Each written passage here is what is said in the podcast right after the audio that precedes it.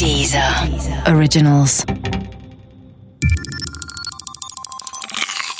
Wissensnacks. Sternfragen. Weißt du, wie viel Sternlein stehen? Eine Antwort auf die Frage aus dem Kinderlied ist gar nicht so einfach.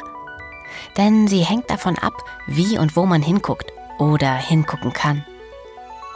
Mit bloßem Auge sind von einem Standort aus bei guten Sichtbedingungen ungefähr 3000 Sterne wahrnehmbar.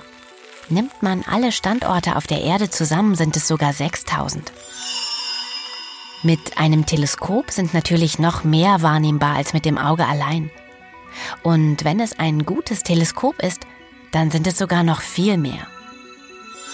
Könnte man alle Sterne sehen, die es gibt, allein in unserer Galaxis, der Milchstraße, dann würde es ziemlich lange dauern, diese etwa 200 Milliarden zu zählen. Nach der üblichen Theorie der Weltentstehung können wir nur sehen, was im sogenannten Beobachtungshorizont liegt. Das ist alles, was weniger als 46 Milliarden Lichtjahre von uns entfernt ist. Mehr geht nicht wegen der Lichtgeschwindigkeit.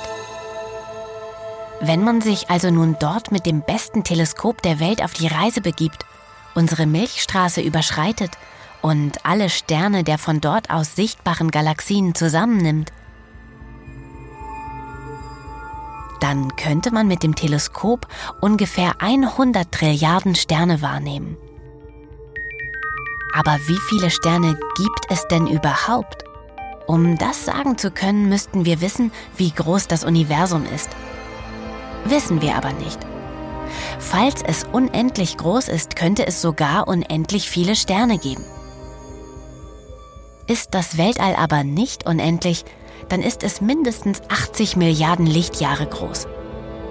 So oder so gibt es da dann noch viel mehr Sterne als die 100 Trilliarden, die man mit dem besten Teleskop der Welt anschauen könnte.